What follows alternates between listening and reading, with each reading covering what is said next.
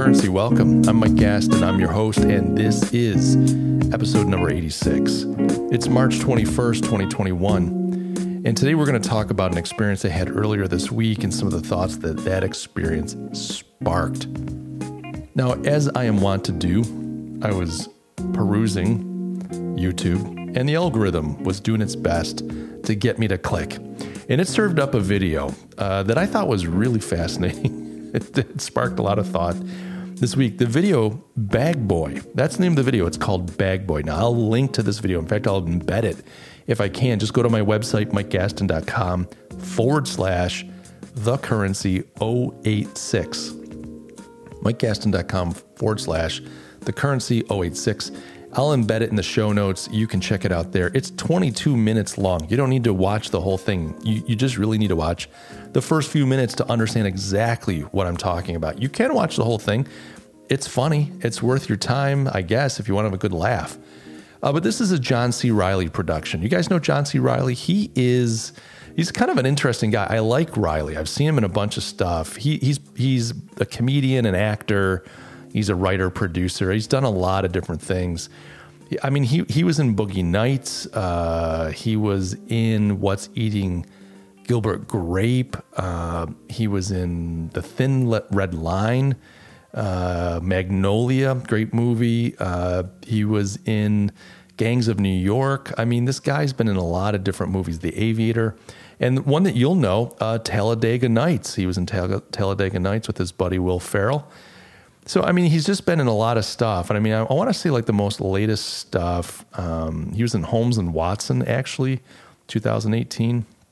So I mean, he's been in a lot of different movies. A very active guy. He he, uh, he often is more of like a supporting role, um, supporting actor, and he plays different kinds. I mean, sometimes he's got serious roles, sometimes he's got comedic roles. I mean, he's got some range. I, just a very impressive guy. So if you know John C. Reilly, that that's him. You've seen him in different movies. He he's got this character that he's created that he's that he does a lot of internet videos. I don't know if these show up in other places, uh, maybe like Adult Swim or something. I'm not sure, but he has this character called Steve Brule. And Steve Brule does different stuff. He'll do interviews. Uh, sometimes he does like PM magazine style or entertainment style like reviews like hey we're here at this restaurant you know that's well known for its seafood and, and there'll be a bitter shtick.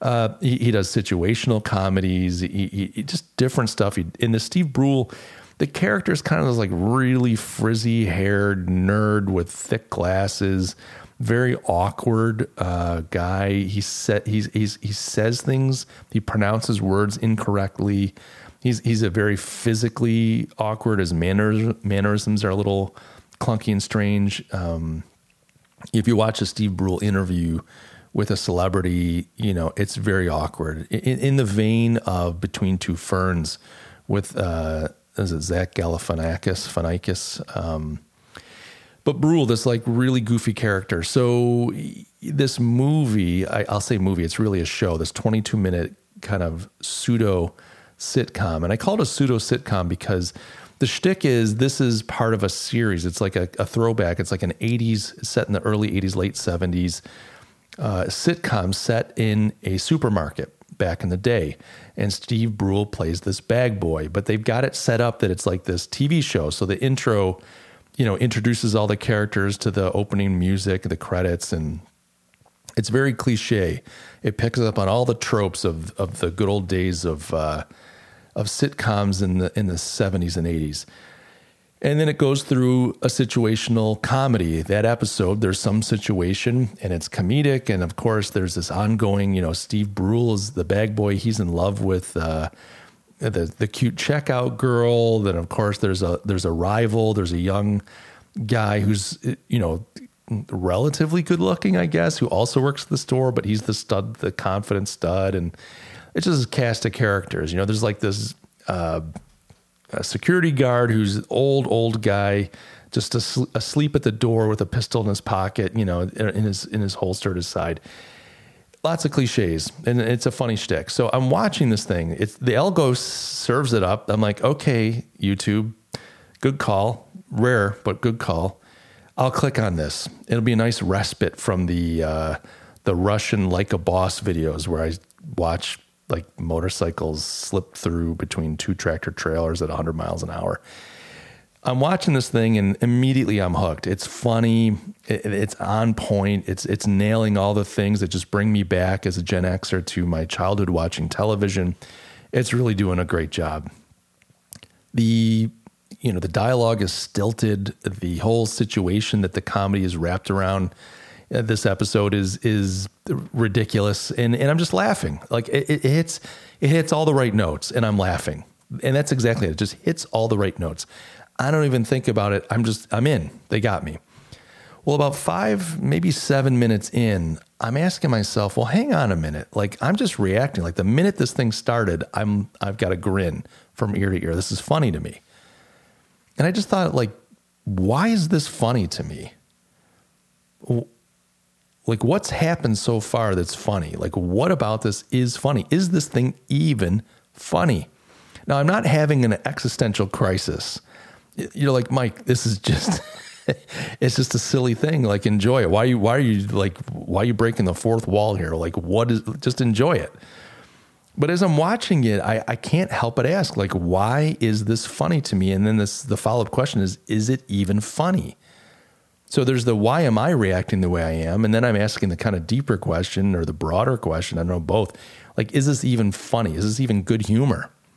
Like, am I, and I was the kind of the, the thought behind the thought for me was, am I so conditioned by this that I just react without thinking? Now, don't worry. I, I'm not going to sit and deconstruct John C. Reilly's work. I'm not here to criticize his Steve Brule character. He does, it's good. Like, this isn't, it just asked, it just made me ask the question. It's like if you had a kind of food in front of you and you didn't think twice, you're just like, I'm in, bar. you know, you're just going to put your head in that bag of chips and start eating. No one's going to argue that chips don't taste good. There's something about that, those carbohydrates, that oil and that salt. It just it just got you like potato chips. You can't just eat one. We all know this. No one's going to argue that it's hard to only eat one chip. I, I'm sure there are people out there like, I just don't like potato chips. I think they're gross. There's always that guy or gal out there. Those people exist. But the average person is going to, yeah, chips are, uh, I got to stay away. They're just, they're terrible. I know they're not good for me, but I can't stop. Once I start, I can't stop. And I think this, the, I was kind of having that moment. It wasn't that I was saying this is terrible, by the way, that, that analogy breaks down. I was just saying, like, why do I love this so much? You know, if you never sit and ask yourself when it comes to potato chips, like, what is it about potato chips? We go, oh, it's the, it's the combination of the salt and the oil. And oh, okay, now I understand it. So I'm watching this thing, it's hitting all the right notes. I'm laughing. And then I just pull up short. I'm like, hold on. What why am I thinking this funny? And is it even funny? I'm not qualified to judge if this thing is funny or not. Meaning I don't have a PhD in in pop humor, pop culture, human emotion, etc. So I don't know. I, I, I think humor is pretty subjective. If you're watching something and you're laughing, then it's funny to you. It's obviously struck a chord. And that's what I came to. I realized, okay, th- this is funny to me. Humor is subjective. The humor that that like if somebody came from another country or another culture, they and they in a, in a different era, they didn't see this. They don't know the whole late '70s, early '80s supermarket aesthetic. They don't know the whole American situational comedy uh, aesthetic trope cliches. They look at this and go, "I don't get it. I don't. This isn't funny to me." So there, there is an element of humor that is subjective. It, it has to have some type of shared experience to be funny. But the more I thought about it, the more I realized there was something about this video, and, and there's kind of a classification, I don't know it's a classification, but a, a, a group of a, a, a, type of humor that this fits within. I don't want to say a genre because I don't think that's accurate, but, but there's a type of humor that this falls under that, that that's popular, and it's not the only kind out there. I think of like a Jerry Seinfeld. His humor is often kind of based on flipping a situation around in a way that you wouldn't naturally think. I'm reminded of his little stand-up bit of, you know, par- parachute, you know, hang, uh, jumping out of an airplane, And he said, you know, it's crazy. You know, you jump out of an airplane, you got your helmet on, blah, blah, blah. And he, he made this kind of funny observations, observational humor. He said, look, uh, when you jump out of an airplane at thousands of feet, you're not wearing the helmet. The helmet's wearing you. you know, let's face it, if your parachute doesn't deploy and you hit the ground, that helmet's not going to save you. If anything, you're saving the helmet. The helmet will probably come away unbroken, but you, my friend, will be done. And you know, that's a funny. That's funny. I think Seinfeld's got his kind of brand of humor. Back in the day, like in the old days, uh, they'd use humor uh, to kind of. I hate saying this phrase. I hate it. Speak truth to power. But they would. They would back in the day. You know, you had like the the Catholic Church was kind of running the show. I'm talking in the you know the the 1600s, uh, 15 1600s. They might do plays that made fun of the church. They made fun of the priests, not because they were against the faith, because the priests would get up there and preach against um, immorality and drunkenness and acquisitiveness and so on and they'd turn right around and do it. They would father children, they'd be drunk all the time, and they'd be taking people's properties. They'd be manipulating and conniving and, and enriching themselves. This this happened. It was a real thing. This isn't a knock on the church. It's just that this there was a lot of abuse, there's a lot of corruption in the system. And so people would use humor to call that out. They couldn't necessarily rail against the Pope. You couldn't rail against the church aggressively. You might end up in in chains and you don't want to get discommunicated because then excommunicated rather because then you'd end up in hell. So what would they do? They'd use humor. They'd use uh, plays and so on to mock to point out the the immorality and the hypocrisy. They do the same thing against the king against the monarchy. They do they'd make fun of the different dukes and duchesses the aristocrats the lords the ladies and even the monarch at times. They this we used humor as a tool I think the Steve Brule shtick and and stuff like it, Talladega Nights and so on. At the root of this, I mean, they're really good on one level, and this isn't the root. On one level, they're good at the aesthetic. They're very good at capturing a time. It's often very nostalgic. I think of uh, Talladega Nights. I think of Ron Burgundy.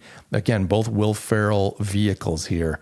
Uh, the Steve Brule piece that I'm referring to, you know, go check it out. You can see it for yourself very nostalgic and on point. They do a great job of capturing the nostalgia, the essence of an era. And so I think on some level that just that's just like um, that just draws you in. That's like that, that's just the bait.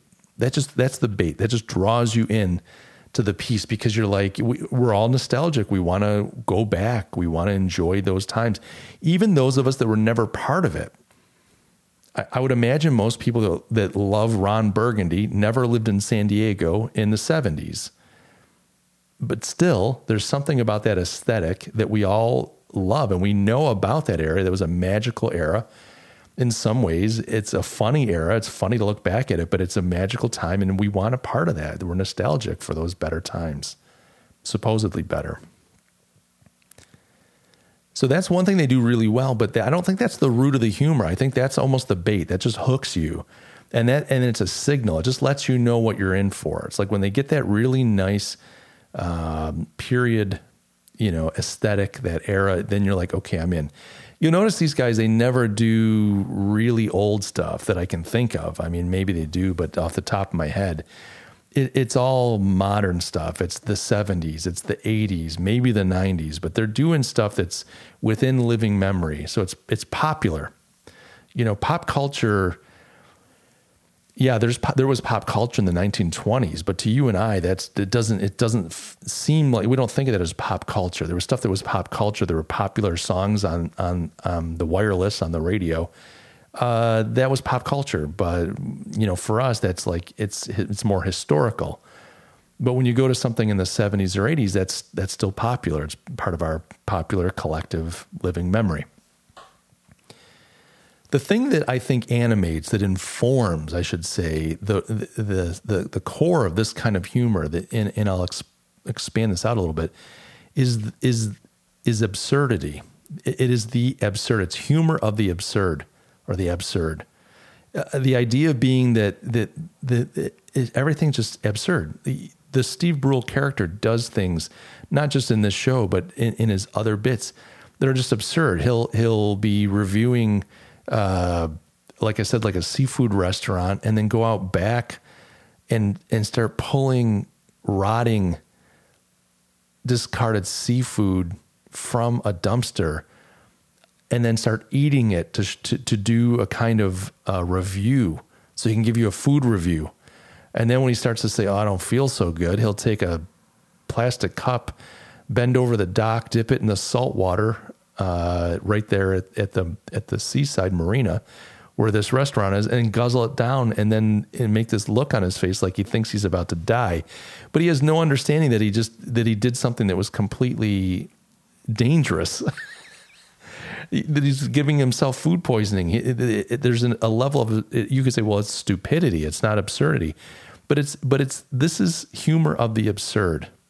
Everything is absurd. This bag boy bit, uh, you know, you've got this. It's kind of a silly setup, but the products that the that the company is selling, the the supermarket, they're pork cubes, these giant industrial, you know, cans, industrial sized cans, tins of of pork cubes, cubed pork. What is cubed pork? What is that? That's not even a thing just selling different like horse meat and stuff in these giant cans. And everybody in the store, the shoppers, Steve Brule, they're all besotted with these giant cans. Like right there, okay, haha, giant cans. But Brule, he's got this crush on the checkout girl. He's too shy to talk to her. The supposedly hunky other bag boy, shelf stalker, uh, he he's the one that's always asking her out, and she thinks he's cute, etc. Brule can never work up the courage to talk to her and ask her to go on a date, but he's convinced that if he can acquire enough of these large cans, if he can get these cans and have them stocked in his kitchen, and he's dreaming dreaming of himself with cupboards full of these these giant cans, that somehow this girl will find him attractive enough. He'll finally be man enough for her because he's got possession of all these giant cans of cubed pork and horse meat. I mean, if that's not absurd to you, I don't know what is. It's just, it's ridiculous. Now, I'm not offended by this. I want to be clear. I'm not talking about this. Hey, we've got a problem in our culture, and if we don't stop this humor, we're all going to hell in a handbasket. I, am not. This is not a. This is not a rant against John C. Reilly, his Steve Brule character, or any of this stuff. But I do want to talk about. it. I want to observe it because I do think there is something going on in our culture and our society that's noteworthy. I think it's worthy of pointing out. When you talk about absurdity and you talk about the absurd, you, ask yourself the question, well, how do we get there? I mean, and, I think, you know, you could do a, uh, an essay on this. Well, why as a culture do we think the absurd is funny? I think that's a good question to ask, honestly, because if you if you take this kind of humor and you say, well, take this 100 years back, if you took this kind of absurdist approach to humor, in comedy and you put together a performance that's similar to the Steve Brule. Obviously, they didn't have supermarkets uh, 100, 200 years ago like we have now. And they don't they don't know about the 80s and that kind of nostalgia. But let's say you did something 100, 200 years ago that was based on absurdity. I don't know that the audience just automatically would just start laughing. That would, oh, we're in for a treat. I don't think the humor uh, of that era was rooted in the absurd there's something about this absurdity that is unique to our time. And I don't mean just this very day, meaning oh, the last, I've noticed last five days, last five years. I'm just saying this is a growing thing, but I think it is unique to our time. And I think this says something about us. You know, there's a parallel. It's interesting. I, and I've learned this recently. I didn't know this. But uh, psychiatrists and psychologists have been observing through the 1900s and into the 2000s that the psychological problems that they encounter change over time. Meaning, back during Jung's time, uh, Carl Jung and so on, they were dealing with different kinds of problems than psycholo- psychologists and psychiatrists today. Uh, specifically, back in Jung's time, uh, Jung, uh, they were dealing with neuroses, things like comp- compulsive behaviors, obsessive hand washing and and uh, fixations where people would get obsessed and, and, and compulsive. And and the thinking behind this is um, that our neuroses and our psychological problems are a manifestation of the values and the themes and the forces of an era. And what happened in the 50s is that psychologists and psychiatrists started recognizing that the things that the older psychologists and psychiatrists were dealing with, a lot of the literature was written on, a lot of the research was done those things are not showing up in our offices as much as they used to be. The younger guys are saying, yeah, it's different. Like we were trained under these things, but I'm not seeing people uh, with those issues to the degree that I was trained to focus on them. I'm seeing people with other issues that I haven't really been equipped to deal with. This is like in the 50s, they were recognizing this 50s, 60s, and 70s.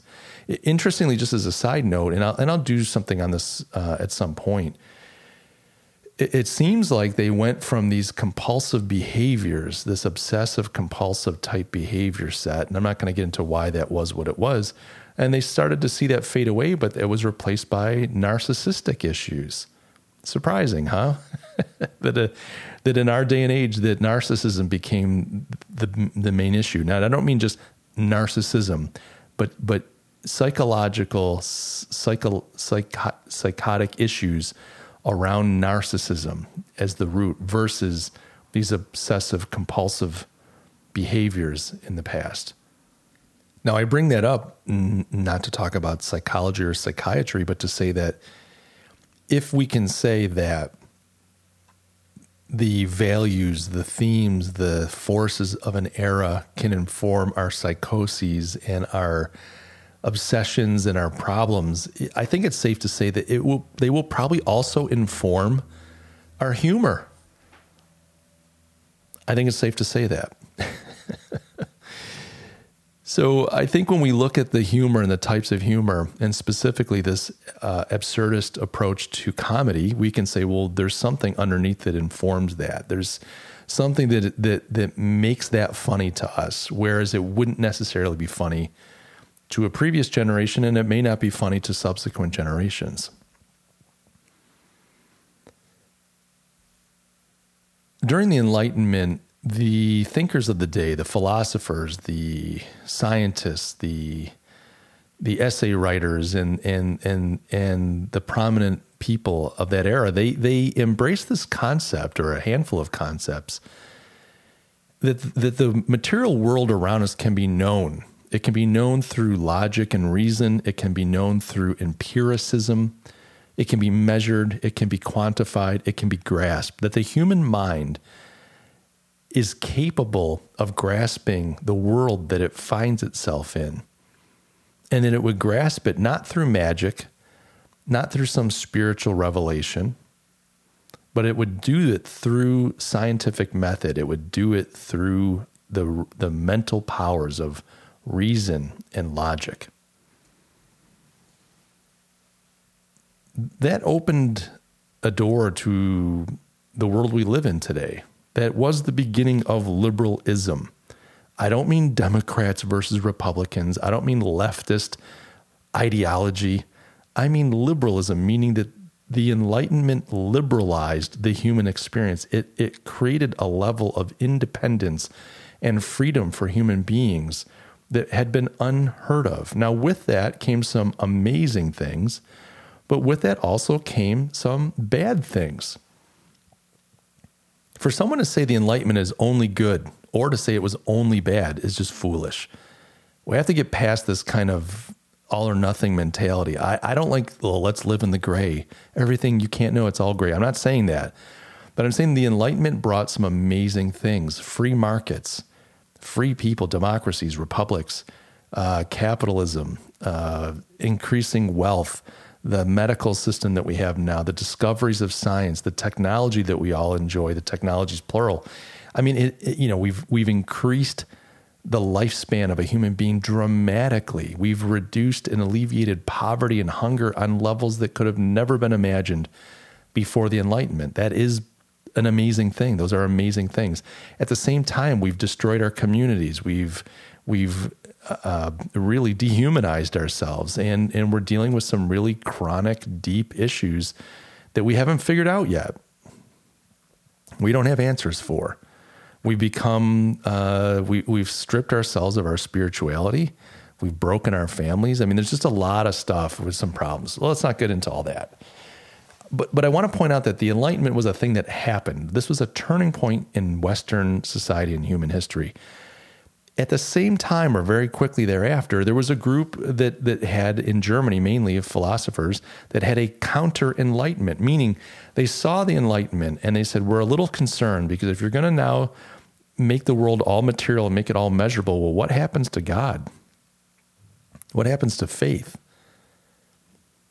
if everything is so measurable, well, you can't measure God. Does that mean now that, that God's out of the picture? So we've got to push back against this. And people like Immanuel Kant and eventually uh, George Hegel and others were part of this counter enlightenment. In, in this pushback and, and what they were exploring was is there a way to still have scientific method and so on, but leave room for the irrational, leave room for kind of unknowable. And if we can do that, then we can enjoy our science and the things it does for us, but at the same time, we can still embrace God. I think this was a flawed attempt. And if you're a listener of any time, you, you know that I'm a Christian. I'm, I'm, I, believe in God. So, so I'm not over here saying, you know, that uh, I, I'm an atheist, I'm a materialist only so I embrace the Enlightenment. I, I, am saying that I think it was a misguided attempt uh, by human beings to try to fix something that wasn't really broken. and in doing so, they actually broke it more. I'm going to jump forward. So, what ends up happening is when you try to make room for irrationality, you go hundreds of years forward with multiple thinkers, and you get to people like Heidegger, you get to people like Marcuse and these other philosophers, and so on and you end up with this idea that life is absurd. This is one of the tenets of postmodernism that life is full of conflict, that the, the conflict means nothing, there's no meaning to life. There's no deeper moral set of truths. There is no real truth. There's no reason. There's no logic. It is just irrationality and absurdity, that life is absurd, that has no meaning. It's a very hopeless philosophy, quite frankly.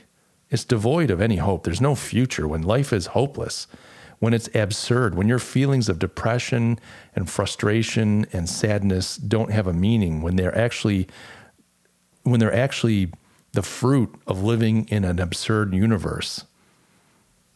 I guess I guess Heidegger was big on this. Like he, you know, if you if you're experiencing angst and depression and sadness, well, that's actually that's good. That's that's your inner person recognizing the fact that that it's all absurd and pointless. But but this is this is a lot of the root thinking of postmodernism that there is no reality. There's only my reality versus your reality. There's no truth. I make up my own truth uh, that we need to be, it's about groups of people, collective identities as opposed to individual identities, blah, blah, blah, blah, blah.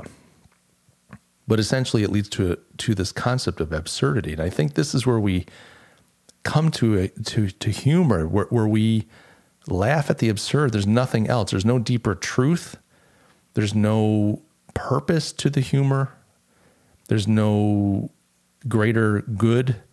Not that everything always has to have a greater good, but it's not rooted in anything. It's just absurd. It's silly. And I think sometimes our desire uh, to to kind of laugh at this stuff is almost us whistling as we go past the graveyard. I think this is on a subconscious level. Now, I'm not pointing a finger again at Reilly. I'm not saying, and he's guilty of this. I, I, this is not in any guilty we are all a part of our culture. We're all, all a part of our age. And the fact of the matter is, I'm not saying that this isn't funny.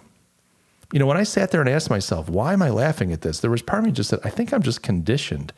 I see this aesthetic. I see this 1970s, 1980s sitcom shtick, and I go, oh, the nostalgia part of me, again, it's just the hook. I'm in. You got me.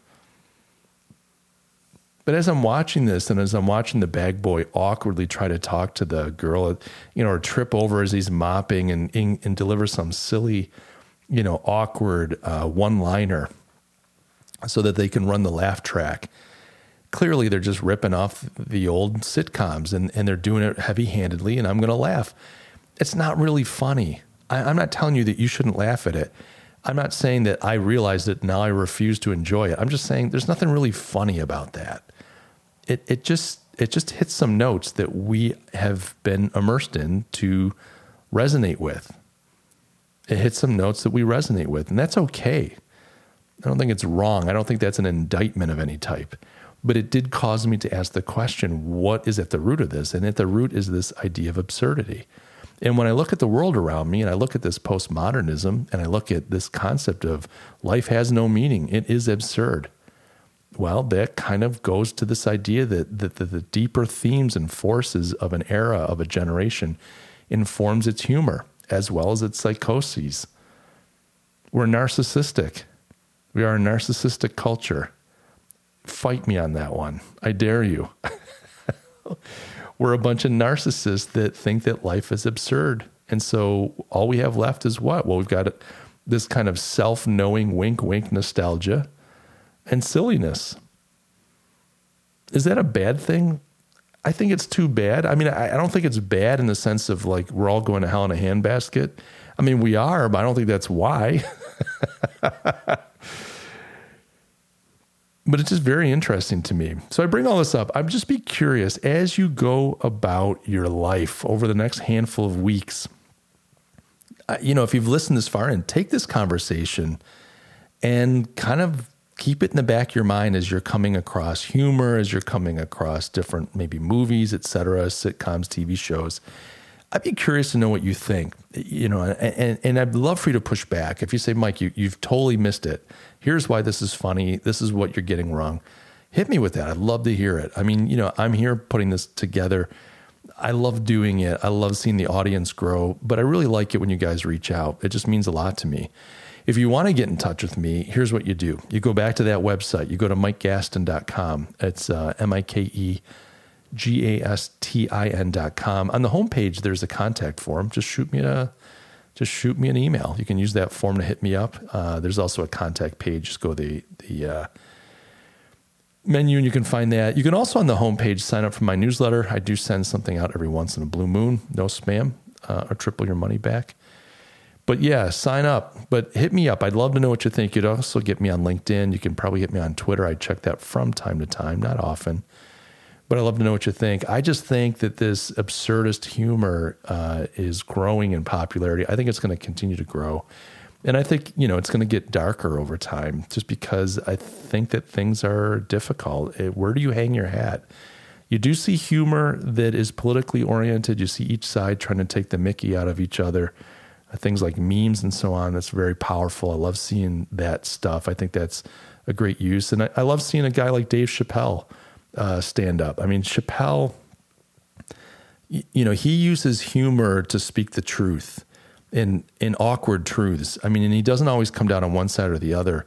You know, he'll talk about racial inequities. He'll talk about uh, the hypocrisy of one side or the other. He'll talk about the ridiculousness of of of certain ideas played out in society. You know, he he's not afraid to talk about taboo topics, and he uses humor in a very biting but also funny way to tell you the truth. So, on one hand, you've got a guy like Jerry Seinfeld, who's an observational uh, humorist. He'll kind of take an observation and twist it on its head. He'll see it a different way. And when he shows you that way, it makes you laugh. Uh, on another level, you've got a guy like Chappelle who uses humor to tell the truth in very powerful ways. He ends up pissing off a lot of people. A lot of people over the last year or so were angry at Chappelle's last bit. Uh, so so that's a, that's I love seeing that. I love that. I respect Chappelle for that. You know, you, you see some people using humor for their own political gain. I, I look at guys like John Oliver and the whole host of these like you know humorous political commentators. You know, often they're just like left wingers that have an axe to grind and they just want to mock their opponents, and, and that's fine. That's what humor's for. I mean, they're very successful. I hate them for it, but they're very successful. But I listen to a, uh, John Oliver, and I just I want to punch him in the mouth. He's so strident, and he's so he, he's so harsh to his credit uh, to the people that he's criticizing. It's like there's no intellectual honesty there. He's just trying to use humor to grind down the other side. Okay, that's a thing. Uh, and you'll see YouTubers using humor uh, just to try to gain an audience.